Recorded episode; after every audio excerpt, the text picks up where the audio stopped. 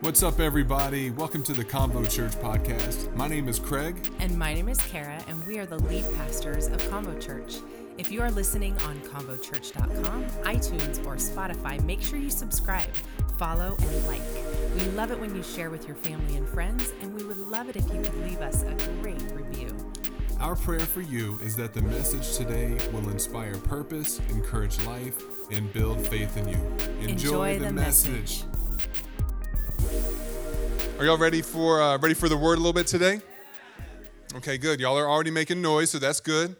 That's good. If you if you saw the sign when you came in, it's uh, we are a loud church, and we're okay with that. You don't have. We're not in a library. We're not at a funeral. Uh, so you can be loud. You can say amen when it's the right time to say amen. You can say mm-hmm. You can say preach that. Uh, if, if there's any hankies available and you know what to do with it, then I don't even have to tell you. So. If you don't, then then just don't do anything with it. You can ask somebody later. It's going to be fantastic. Uh, but we're going to go ahead. We are in the midst of, as a church, 21 days of prayer and fasting as a church, and we do this every year around this time, and it's connected to our our fall Heart for the House season. Heart for the House is when, as a church, we come together. As, as I said, we spend time in prayer and fasting. And at the end of that time, we come together and we sow a miracle offering into what God's going to do for the upcoming year. And so we've been going through this Heart for the House series for a couple of weeks. All right, well, let's start off right now. Let's go straight to the Bible. I've got one verse that I want to lead into today with. It's in John chapter 10, verse 10. Uh, that's in the, in the New Testament, one of the Gospels in the New Testament, the book of John, chapter 10, verse 10. And in the, the Passion Translation, it says it this way it says, a, a thief has only one thing in mind he wants to steal, slaughter, and destroy. But I have come, this is Jesus speaking, I have come to give you everything in abundance, more than you expect. Somebody say, everything in abundance. When we see these all encompassing words like all or everything, let's not sell that short. Well, let's not, let's not try to make that um, make sense to our context. Let's allow our context to be broadened to a much bigger kingdom perspective of what God is trying to do. Everything in abundance, more than you expect, life in its fullness until you overflow. Amen. So I'm going to go ahead and give you the title of this message today. If you're taking notes, and hopefully you are, uh, we always encourage that because it gives you the opportunity to go back later and and look over what it was that either we were speaking or that God may have been speaking to you. But today the title of this message is "What Test?" Question mark. What test? Um, my, my best day of school was the day I realized I didn't have to go back to school. Only to find out as a young adult that school never stops, it's just the classroom that changes, right? Which is sometimes really unfortunate. He's like, I thought I was going to get a break. like, no, the textbook changes, the classroom changes, but school never stops. But how many of you remember that moment where you would come to class and maybe, I don't know, you didn't pay attention great the last couple of times and you walk in and you see the other students and they got they got uh, books are open and they're kind of scrambling and you kind of come in and you, the teacher says all right everybody close the books it's time for the test. and then to that you say what test exactly what test right and so um, I don't know if you knew this or not, but there is a test that God has designed for every single one of us. And we take it every single time that we get paid. We take that test every single time that we get paid. In just a moment, we're going to go to Malachi chapter 3, which is the last book of the Old Testament. And we're going to dive into a little bit today. But, but I, I think we don't realize that. There, there is a test that is for every single person, it happens all the time. And when you know the cheat sheet, it's easy to pass this test. And my prayer today is that as we go through Scripture, and it's going to be quite a bit of Scripture, but we'll do it within our time, is that we will see how to pass, and not just pass. Some of y'all are like, C plus, that's how I pass. like, all right, maybe we're going for A's. This is this is kind of a almost a pass fail, but once you get the cheat sheet, it's it's easy to see what God is doing, why he's doing it, and what he's trying to do in us, and the fruit of what happens when we begin to pass that test. So the test isn't just what what do you do when you get paid? The test is actually this, what or whom will you think and will you worship with the first 10%? It's, uh, I think it should be noted, just for those that are starting to sweat in their hands as we talk about this a little bit. Uh, this was not put together by a preacher. We will see as we go through Scripture, this is actually something that was put together by God. And that's a good thing because when we start getting into what man is putting together, we get ourselves in trouble. But when we humble ourselves and submit ourselves to what God's putting together, it opens up possibilities. now, here's, here's the thing God created this test um, before the law, He created this test and it exists in the law. This test happens after the law and it happens in the New Testament. And the reason why I wanted to say that is because I believe when it comes to this concept of tithing, when it comes to giving of the thing that for many people is, I'm holding my wallet, is most dear and precious to us because we work so hard and I got things, I got goals, I got dreams, I got bills. Uh, we begin to understand is that God is trying to unlock something in us that isn't just about the law. It's not just about the Old Testament, and we're going to break that down today. Are you guys are, are you guys okay already?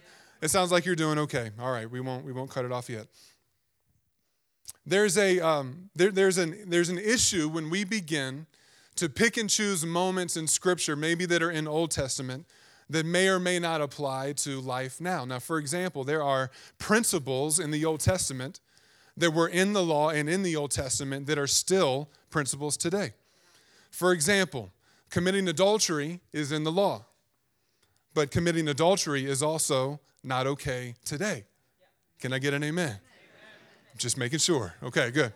I didn't know if I needed to pause there and go any deeper with that particular one. And so, and there are many principles within the law, within the Old Testament, that were good then and they still apply now. And we're going to get into that as well. So go ahead, if you're in Malachi chapter 3, we're going to start in verse 6. And, uh, and for some of these verses, we're just going to kind of go verse by verse and break these down before we get into uh, some of the particular points that we got today. So let's start in verse 6, Matthew, sorry, Malachi chapter 3, verse 6. And this is God speaking to the nation of Israel. And he says, I am the Lord and I do not change. Does God change? Good. I mean, it's he, he made that, he was very clear. Sometimes you wish God was more clear, but then there are sometimes he, he wants to make sure it's absolutely clear. I am the Lord, I do not change. And this is next one's kind of a little bit humorous to me. And that is why you descendants of Jacob are not already destroyed. Wow. What is he saying? He's saying, I don't change. And even though maybe you've lived in a way that doesn't please me, you need to know that I am gracious, that I am loving, that I am kind, and I am compassionate, I am long suffering. He's basically saying, Hey, I'm God, I don't change, and I love you, and that's why I haven't killed you yet. Thank you, Jesus. Anyway. But listen, the personhood of God does not change. For something to change, it means that it needs to improve. It means that it wasn't compatible for what happens next, and so it has to change so it becomes compatible for what is coming next. God doesn't need to change because He is everything that is needed before and in the time to come. God is the same yesterday, today, and forever. And that's why He doesn't need to change. The things that need to change are what? Us. Why? Because we're brought into this world imperfect. We're brought into this world with a sin nature, all of us. Paul tells us in Romans very clearly all have sinned and fallen short of God's standard. So that means that none of us get to put ourselves on a pedestal above other people. We're just living by grace. We're living in faith. We're, we're growing. We're on a journey. And yeah, maybe some of us are further along than others, but it's not about better, it's about journey. And so we need to make sure that that's the context that we're moving forward. So, verse 7, Malachi 3 7, it says, Ever since the days of your ancestors, you have scorned my decrees and failed to obey them. In the New King James Version, it says, You have gone away from my ordinances. Now, we've heard that word before, kind of like in, in, in, the civic part of our culture, an ordinance. An ordinance, is, the root word there is ordinary. An ordinary. So, so basically, what God is saying here is that an ordinance is a principle of ordinary behavior. It's, an, it's a principle of ordinary behavior. So, for example, you may live in an area where uh, they want you to keep your grass cut, right?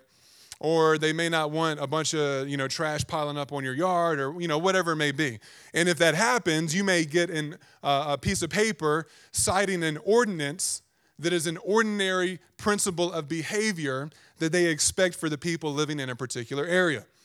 And so that's that's what the picture that is being painted here. God is saying you have you have gone away from obeying the principles of ordinary behavior as my children.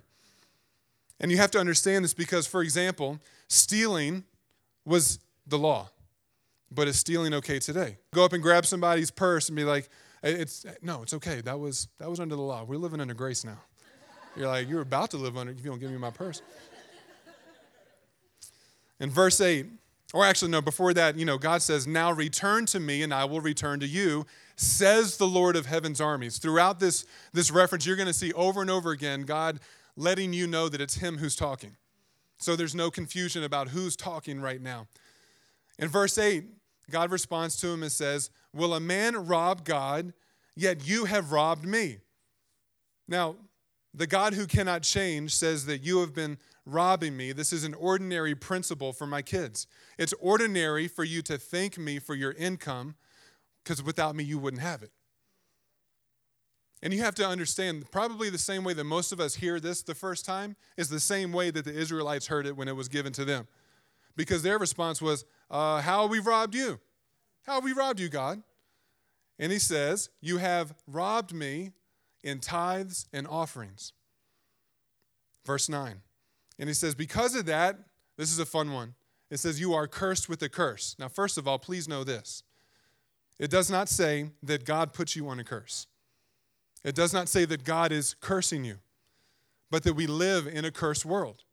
Here's what a curse is. When you say, I mean, we just had Halloween yesterday. So uh, you think curse, you think, you know, the cauldron, the broom, the thing, the eye of newt. You, that's, you're like, oh, it's a curse. You know, I curse. No, a curse is to live outside of the blessing of God.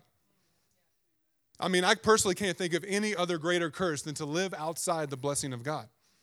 So it's not God up here saying, I've cursed you. You are cursed. No, he's saying you have stepped away from the ordinary principle that I have called you to in this test, and because of that, have stepped out from under the blessing that I desire to give you. Now you are putting yourself back into a cursed system that I cannot bless. Because the cursed world that we live in is the world that lives under the rule of Satan.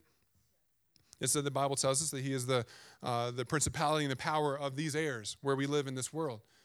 And so we don't have to live under that authority because of the power of Jesus Christ. When we come into relationship with God, it gives us the opportunity to walk within the blessing of God. But he says, You are cursed with a curse. Something that Christians need to understand is that you can be saved for eternity, yet still live cursed in this life. Because God's not just, the goal is not just to get you to heaven. The goal is to get you to bring heaven on earth through your relationship with God and through how you live in this world. So God is looking to unlock the realities of heaven and he's looking for people that he can who will steward that kingdom. He's looking for people who will handle the things of God and the things that God owns that he can funnel through them so that they can enact the things of God here on earth. And so there are things that, that, especially when it comes to money, that tie to our heart and to our, our, our, our broken nature that we are constantly working on. That we're constantly like, all right, I'll submit that to you. Okay, okay. All right, I kind of want to. We sing, it's crazy because we sing these songs God, I give you my heart, I give you everything. Except for that 10%. That's a little bit much. I'm not stepping on toes yet, right? We're still happy and love each other and all that? Okay. But he says, You have robbed me, even this whole nation. And this is the fourth time throughout this passage that God says, You have robbed me. And there's, you got to understand, there's a, even in terminology, there's a difference between robbery and theft. Theft is when you break into a house and there's nobody there and you steal something and, and go. Robbery is when you literally take something off of a person.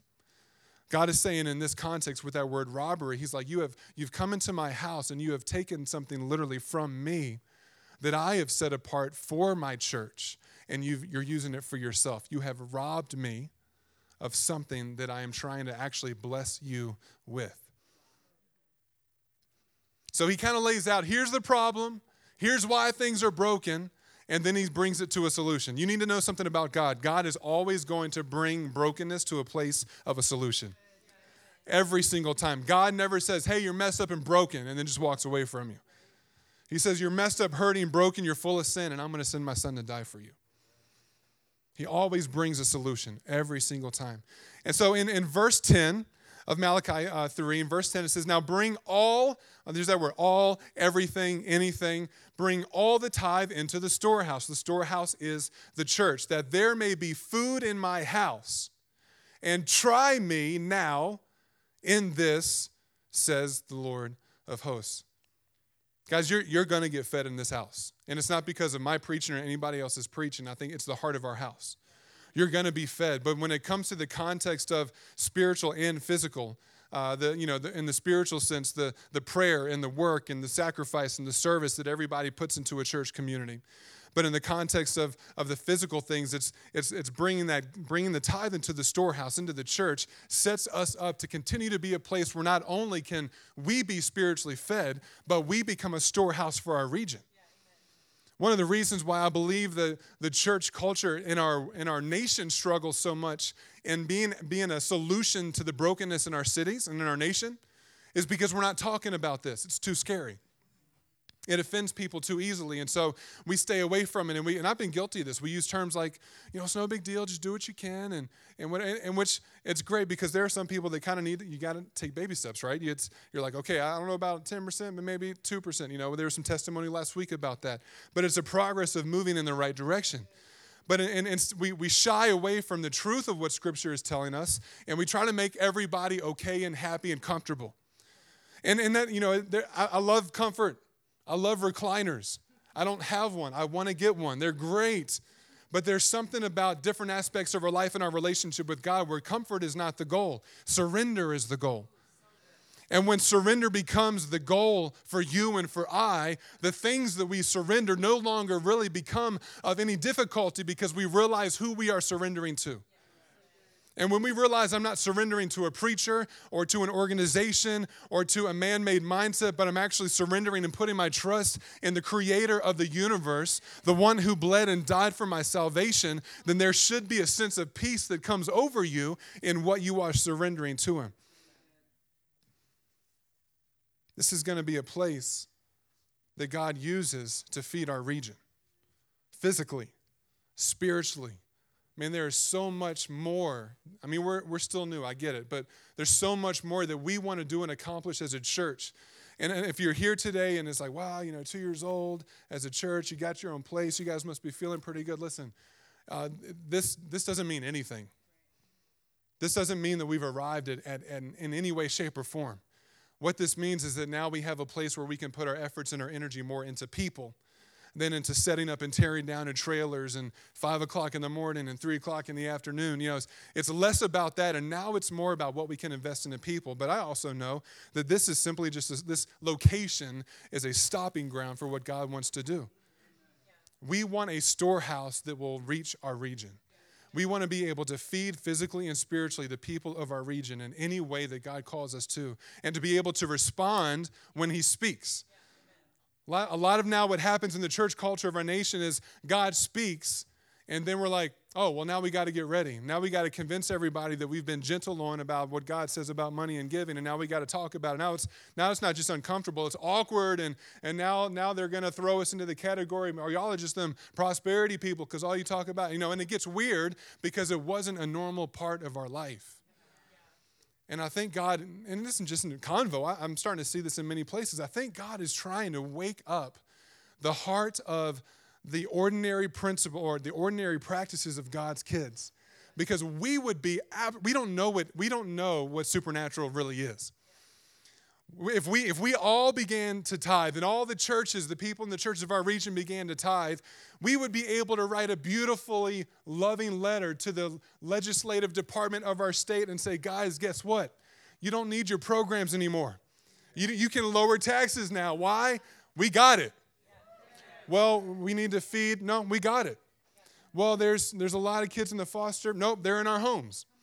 Well we got to do this over nope we've got it covered well, we're trying to do this and that. No, you guys just do what you do. We're, we've got it covered. Why? Because the church began to step up and be with the church. Now, check this out. That's not even talking about offering. Offering is above and beyond the tithe. This is just talking about how with the tithe, there will be enough food in the storehouse, in the storehouses for the whole city. So, what we think now is above and beyond, and it would be crazy if all of us tithe. Can you imagine what would happen? That's just the ordinary, basic foundation level of what could be unlocked in our world if we would just do the ordinary. But God is a extraordinary. He's not natural, he is supernatural.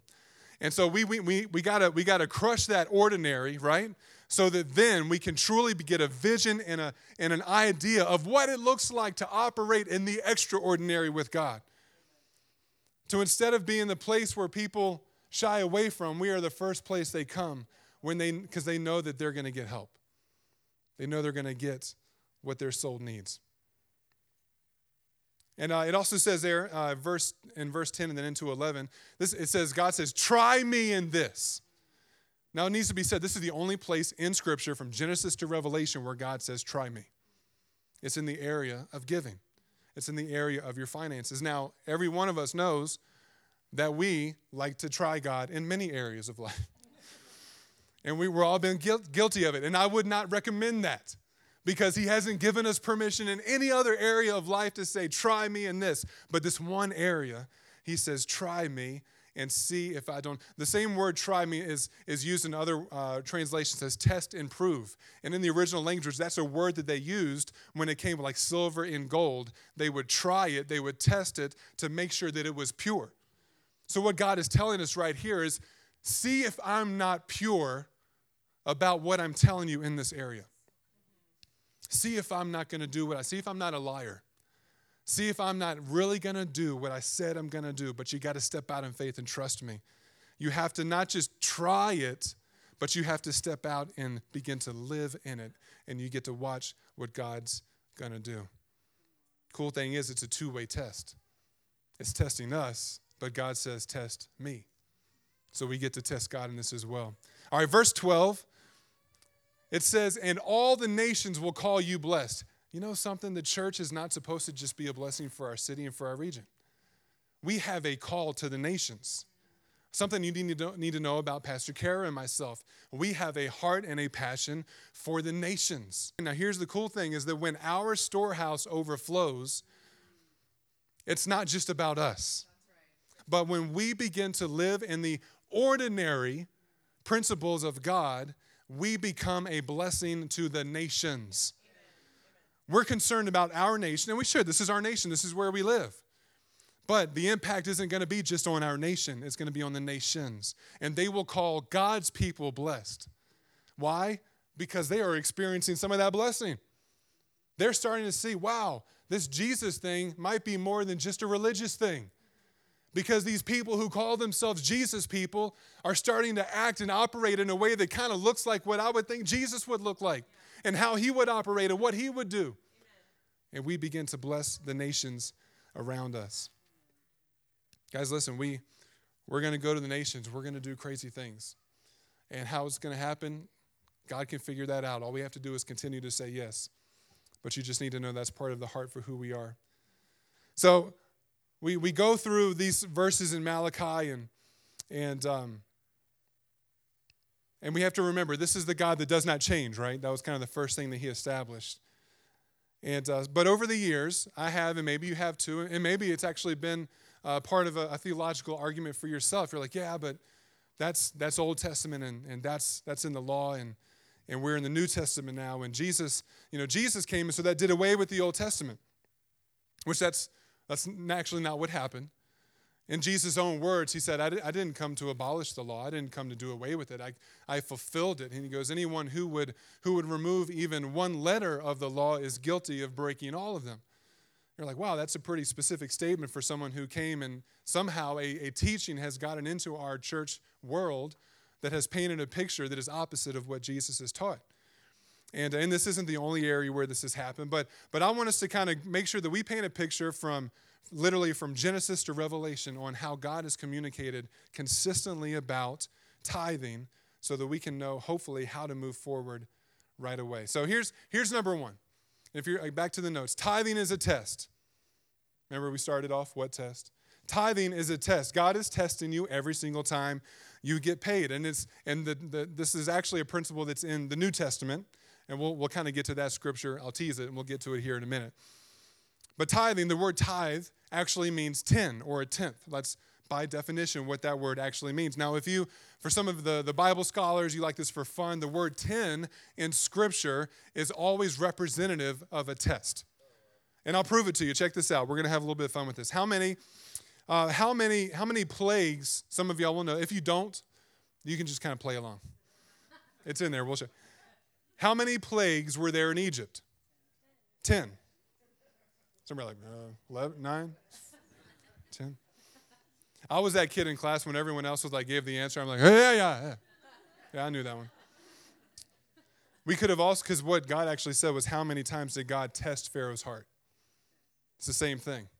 All right, so here's a couple more. How many, how many commandments were there? Unless you're Mel Brooks and he had 15, dropped one. That's great. It's good stuff. Um, all right, here's a few more. And again, you can follow along with the pattern. Come on, y'all, so only some of y'all are participating. Y'all know we like it. How many times did God test Israel in the wilderness? 10. That's in Numbers 14 if you want to look it up. How many times were Jacob's wages changed? 10, yes. I'm not tricking you yet. How many times were, was Daniel tested? 10.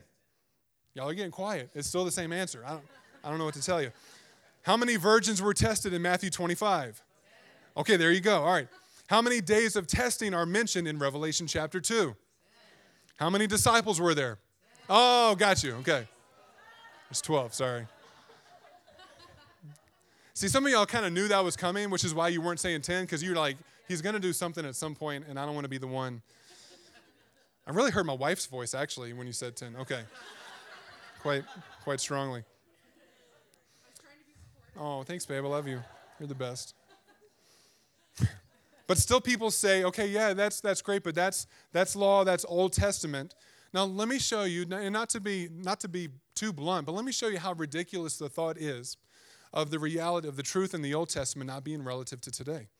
It goes back to the same thing we mentioned one or two times. Now, in the law, it, tithing is a part of the law, but tithing actually precedes the law by as much as 500, and some would even say 2,000 years.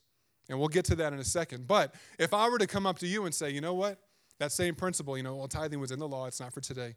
Okay, that's, that's fine, okay. Um, is, is murder okay today? No, that was in the law. Is stealing okay today? Well, you know, if, if the situation, no, don't even, don't do that.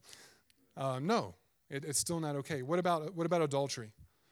No, it's still not okay today. What about, uh, what about um, honoring the Lord your God with all your heart? That's, we don't have to do that today. That was in the law, right?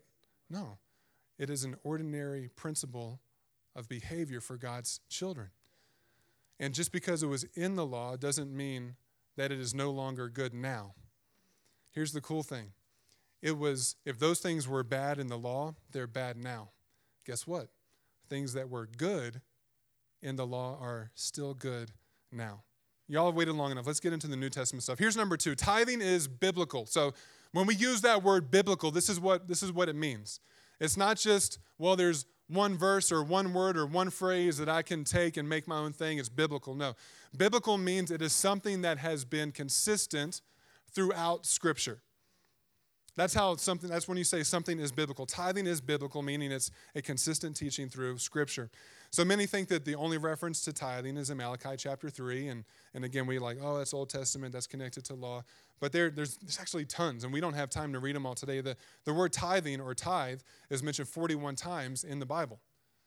Less than half of those are in the law. Um, eight of them, eight times, tithing is mentioned in the New Testament. And one of those times, it's in red. And what that means is that it's the words of Jesus. So we're like, well, where, you know, Jesus didn't say it, we're going to prove it today. We're going to get to it. But here's, here's to kind of paint some more of the history. Um, 500 years before the law, this is in Genesis chapter 14. And it says, Then Melchizedek, king of Salem, which Melchizedek, if you, if you know the history, he's referenced in Hebrews, which is New Testament. He's introduced in Genesis. Melchizedek, it was said of him that there was no beginning, there was no end, there was no trace of parents. He is a, he is a, a type of Christ that was shown in the Old Testament. And it says that Melchizedek, the where I lost my place, here we are, uh, king of Salem. Salem means peace, so he's he's the king of peace. He's the king of righteousness. So we kind of know who that is, right? It's Jesus. brought out some bread and wine. He was the priest of God Most High. And he blessed him, talking about Abram.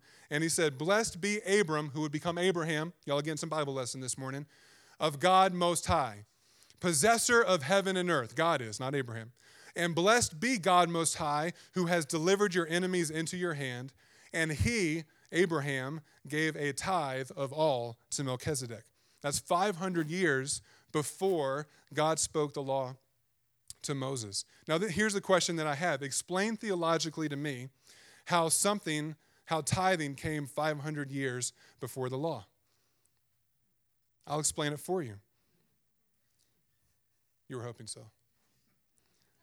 Because murder was wrong before the law showed up. And tithing was right before the law showed up. It was a principle that was in existence before there was even a covenant promise between God and Abraham. Tithing was already a, an example. Genesis 28, we're still before the law, 420 years before the law, and it says, And this stone which I have set as a pillar shall be God's house. And all that you give me, I will surely give a tenth to you. Leviticus 27 30, it says, And all the tithe of the land, whether of the seed of the land or the fruit of the tree, is the Lord's. It is holy to the Lord. Holy means set apart, it is for the Lord. Now in the New Testament, now here's, here's the question. Here's the question for us today. So I, I gave you some Old Testament stuff and it proved that it was there, but we still want to bring it into our, our era, right? The New Testament time.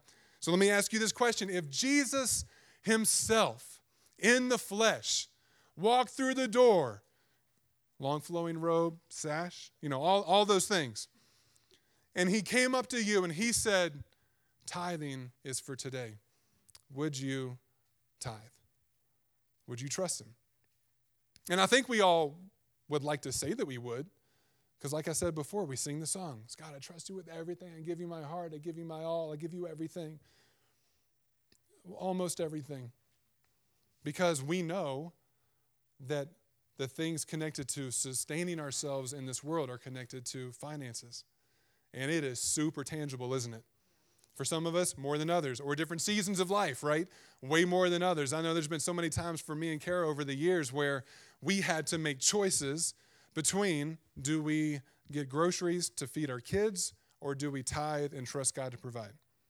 Do we pay our electric bill that's about to be overdue or do we tithe anyway and trust God to figure this out? And by the grace of God, we have been able to say, you know what, we're going to trust God. And every single time, Every single time. There's never been one moment where God did not come through and take care of us in those situations. So we can, please, your pastors can relate to you when it comes to the real deal about making hard decisions about, listen, I hear what you're saying, but for me, it's a question of food on the table or not. It's a question of clothes on the backs of my kids or not. It's a question of whether I can send my kid to a sports camp or whether he gets to watch all of his friends go or not. Like, I get that and I relate to that. But I'm here to give you a testimony that, that listen, God is going to prove himself when you test him in this. He wants you to, and we'll, we'll, even, we'll even unpack why a little bit later. But if Jesus came to you in the flesh and said, Will you trust me in this? Would you? And here's the scripture Matthew 23 23. And this is Jesus in red letters. He says, What sorrow awaits you, teachers of religious law and Pharisees, hypocrites. This is a great moment, probably very peaceful. It says, For you are careful to tithe even the tiniest income from your herb gardens, but you ignore the more important aspects of the law justice, mercy, and faith. You should tithe, yes. Wait, what? Wait, hold on. This, there's got to be something wrong here. No, no, that's right. It says that. Jesus says, You should tithe, yes, but do not neglect the more important things. See, Pastor, Jesus even said justice, mercy, and faith are more important. All right, well, let me, let me read this in the, in the New King James Version because you'll see some verbiage here. Woe to you. I like the woe. Woe to you, scribes and Pharisees, hypocrites. Still gets hypocrites in there. For you pay a tithe of mint and anise and cumin and have neglected the weightier matters of law, of the law, justice, mercy, and faith.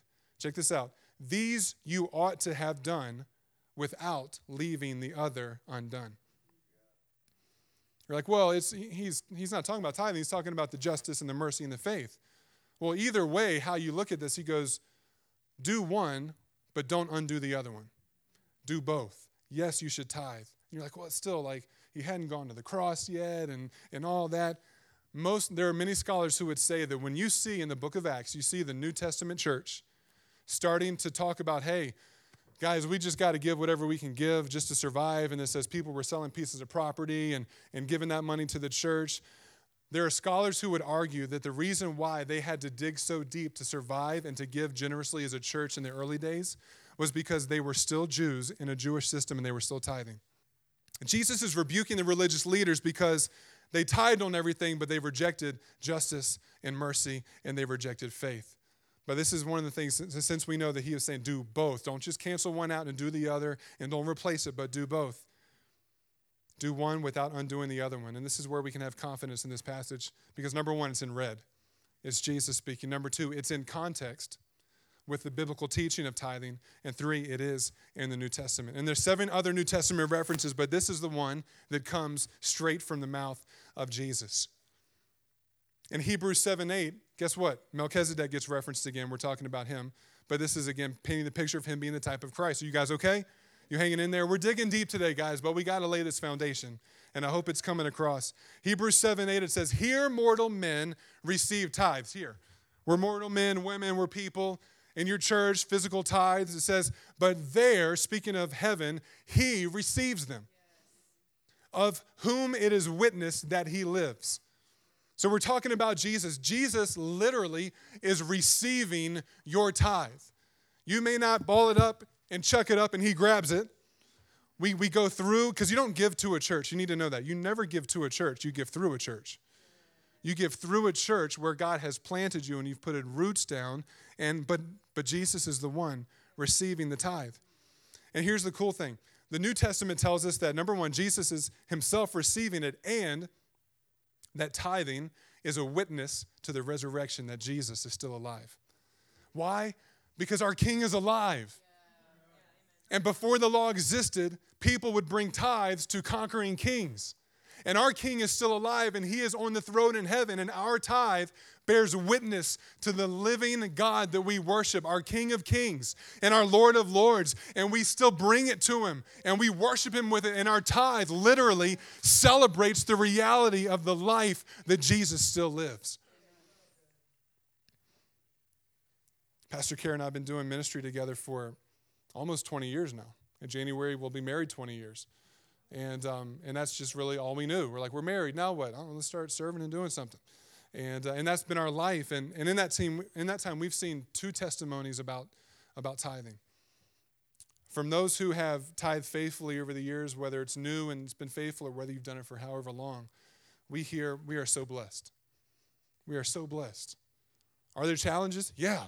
Are there struggles? Yeah. Tithing doesn't mean that pixie dust gets sprinkled and all of a sudden everything goes away. No but it's just this reality that we are so blessed and, and God is taking care of us. And the other testimony that we hear from people who struggle with this area is, man, we just we just can't afford to tithe. We just can't. I wish I could. You know, as soon as that promotion comes, as soon as I pay off this bill, man, then then I'm going to do it, and, and then we'll be able to afford. But here, here's the thing: you'll never be able to afford to tithe until you tithe. Here's why. That's not just some preacher statement. Listen, here's why. Because when you tithe, tithing removes the curse, tithing rebukes the devourer. Is it okay if God rebukes the devil for you? Man, don't we waste so much energy walking around rebuking the devil and kicking the demons out? Rah, da, da, da. I'd rather just kind of, oh, you, and keep going and let God rebuke him for me. Be like, oh, I know you want to. I know you want to steal, kill, destroy. I know you don't like what we're doing for the Lord. I know you want to distract us and, and whatever, but God's going to take care of you. We're just going to go this way. And let God rebuke the devil for you. So tithing removes the curse, tithing rebukes the devourer, and tithing restores the blessing. That's why you'll never be able to afford to tithe faithfully until you begin to tithe. And some of you today will walk out of here and you'll take it to heart and you're going to you're going to start down this journey. And I'm excited for you. And there are others that maybe you'll still struggle with it. And in my prayers, I hope you continue to wrestle with it. Because just like any topic that we would ever talk about in this church, man, we're never going to go back, check computers, look at them, and be like, Well, I guess they didn't listen to what we were talking about today. Good Lord. We don't do that. That's not how we, that's not how we roll. We present the realities of what the Word of God says, and we try to lead you in that direction, hoping that you will be able to experience what God wants to unlock in your life. But here's the last thing, and this is where we'll end, and thank you for the time to kind of, I know this was a lot, but to lay this in. Tithing is personal. Tithing's personal. It's personal to God.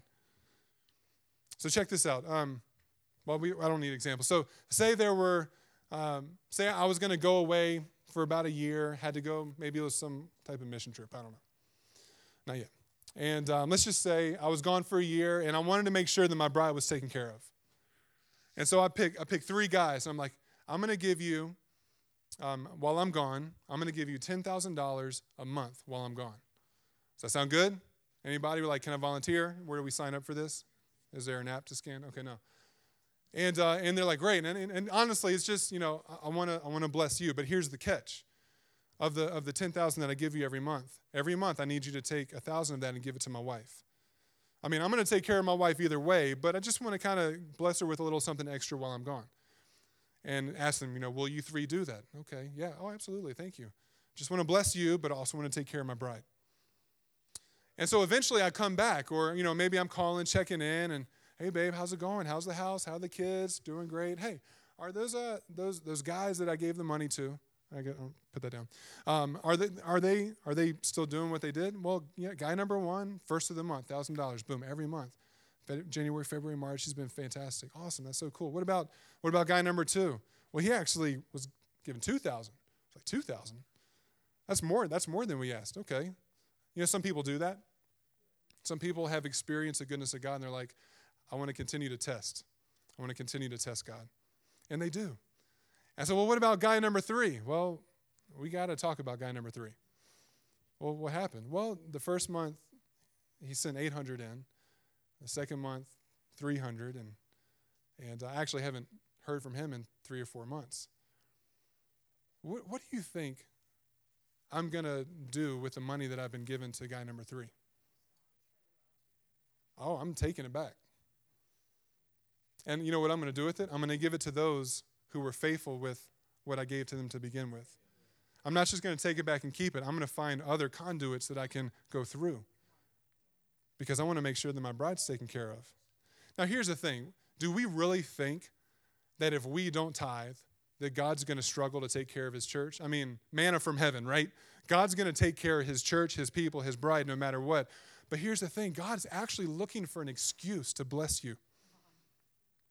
And if you don't think that God will withhold from those who do not steward well and give it to others, then just read the parable of the, of the, of the talents in Matthew. I think it's Matthew chapter 25. And that's exactly the story that Jesus told. He took from the servant who did nothing with it and gave it to the ones who were good stewards of it and made them rulers over cities and rulers over communities. It's personal to Jesus. Because doesn't the Bible also say that the church is the bride of Christ?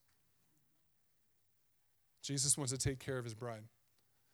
And he wants to bless us in the meantime because everything that we have is a gift from God. And if we will be faithful to the ordinary principles of God's kingdom, he will continue to realize they've tested me. I will be pure to what I've promised them. And now I know that I can trust them. And those that I trust, I will give more to. This is not prosperity gospel, guys. This isn't, you know, some, some people, I've, I've had people challenge me on this and say, I can't believe that you would communicate that God is a if then type of God. If you do this, God does this. I was like, no, that certainly doesn't define God across the board. God is God. God will do what God wants to do. He will, he will, he will bless who he wants to bless. He will curse who he wants to curse. He will, the sun shines on the righteous and the unrighteous, but there sure are principles throughout Scripture where God says, if you do this, it unlocks my ability to do this. Why? Because God is not a forceful God that forces himself on anyone or any culture or any people. He forgives anyone who humbles himself and asks for forgiveness. But we don't walk in forgiveness if we have not first walked in repentance. Everybody has experienced a fraction of the love and grace of God. If you are breathing and walking on this earth, you've experienced a fraction of the love and grace of God. But it's nothing compared to what happens when you fully repent and humble yourself before the Lord. Because God's, He mentioned in Malachi, floodgates of heaven. Are we, are we yet seeing the floodgates of heaven flood our churches? I don't think so. We've seen blessing, we've seen provision, we've seen that we, we're, we're standing in one today. And as a church, we have been faithful. As a church, we've been over the top stinking generous. And we and we're in all honesty, we're kind of desperate to push the envelope and do even more. Like I want to, you know, organizations that we love and work with, I want to be able to say, "Oh, that's that's a that's a building that you want." Bam, we got it. Need a fundraise? Fundraise for something else. We got you on this. You hear me? to be able to do to be able to do things that right now it's like, wouldn't it be cool if to get to the point where as a church we're like, guys, can we find something else? Like we need we, we, we need to do more. We've done this, this, and this. We have more to give. What can we do? And then all of a sudden, God's like, wow, they've really tested me in this. Now it's time, they, I can trust them with this. And God begins to unlock it. Remember at the beginning, guys, this is where we this is where I wrap it up. Remember, God said repeatedly to those that are not tithing, you're robbing me. And here's the deal. We're, we're not, if we don't tithe, and the whole the principle we're reaching and we're stealing, we're taking from, I, I get that and it's true. But here, here's the reality God is not relying on you to provide for his kingdom. He's not relying on you to do that. What God is doing is he is wanting to bless you. He's wanting to bless you. So listen, when you read, when you go back, and I encourage you to, when you go back and read Malachi chapter 3 all by yourself, I want you to meditate on the, on the context. God isn't trying to, this is my southern, a southern word, He's not trying to fuss at you for what you're not doing. He's wanting you to know what He wants to do for you. He says, I want to open the windows of heaven for you. I want to remove the curse. I want to rebuke the devourer for you. I want to bless you. But if you don't Trust me in this ordinary principle. You are robbing me of the opportunity to do these things. Thank you again for joining us on the Convo Church podcast. Special shout out to those who give so generously to Convo Church. It's because of you that this ministry is even possible. If you want to sow into the ministry, go to convochurch.com and simply click the give button. It's that easy. If you enjoyed the podcast, you can subscribe, follow, take a screenshot, and share it on your social stories and tag us at Convo Church. Thanks again for listening, and make sure you tune in to the next episode of the Convo Church podcast.